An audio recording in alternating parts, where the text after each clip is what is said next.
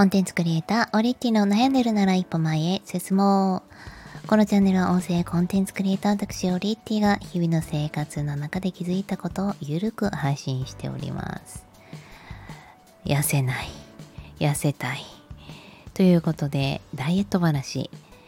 えー、10月末から筋トレ、そして食事管理を始めまして、まあ、もうすぐ3ヶ月になるんですけれども、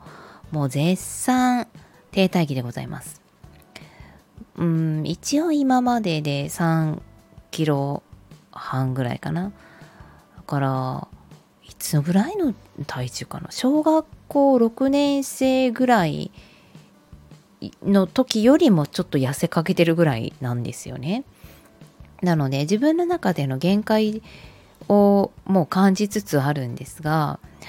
トレーナーさん曰く私が変な筋肉のつき方をしている。だから落ちない部位があるよって話がねありまして。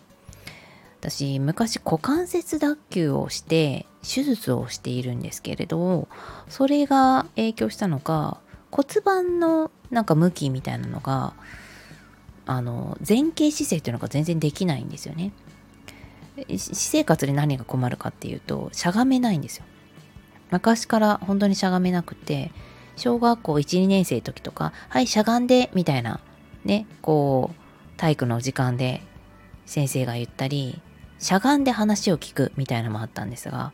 しゃがめないので私もいつも忍者座りをしてたんですよ。片足だけ立てて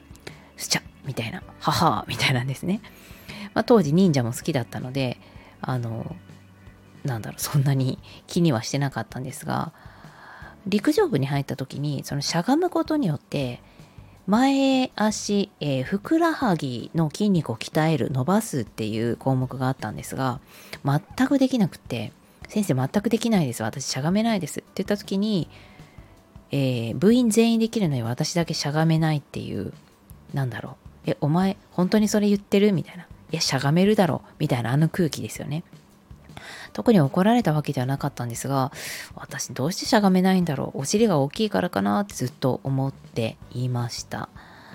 で筋トレを、ま、やっていくうちに、まあ、背中腕とか明らかにこう変わっていく部位もあれば私下半身足はもともとその陸上部もやっていたので筋肉がまつきやすいんですよね。でさらに前ももっていうのかな。あの足の上の部分の前がもう常に張ってるんですよ。めっちゃ筋肉ついてて。スクワットしても何してもやっぱりそこの筋肉で頼ってできちゃってる部分あのちょっと走るとかですね、まあ、今はあんまりやってないですけど長距離走るのも得意でしたもともと。でもそれもずっとこの前足についたこの筋肉で私は生きてきたみたいなんですよ。でどうしてしゃがめないかっていうとその骨盤が前傾をしている。骨盤が前傾していることによって背筋の下の筋肉がちょっと弱い。で、まあ、それによって体がこう丸くなりやすくてお腹がぽっこり出たりとか、えー、まあ、私生活でそのお腹ぽっこり出てるからなんかねこう動くのとかだるいなってなった時も前足の筋肉があるからそれでカバーして動けちゃう。っていう人生を40年生きてきてるのでこれそちょっとやそっとじゃ変わんないんじゃないかっていう感じがしてきました。ただトレーナーさんはいやこれ本当に変わるよっていうことであの、まあ、要は落とすところを落としてしっかりと筋肉つけるところつけるっていうその作業で体は変わりますと。姿勢も足の筋肉のつき方もそして落ちなかった脂肪もしっかり落ちるよということなのでもう少し信じてやってみようかなと思っていますでも本当にねなんかあのかかと上心ってよく言われるんですけど普通にこう歩いていく時ってまあつま先立ちとかねつま先で歩く癖もね私すごいついていてあの走るの速くなりたいから階段とかつま先でこう歩く癖があるんですよね。その結果だから太ももに筋肉がガンガンついていって、まあ、走るのも速くはなったんですが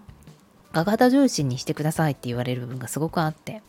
かかと重心にしないとお尻のお肉に効かないんですよね。前足だけ、まあ、足のバネだけで筋トレをしちゃうことになるので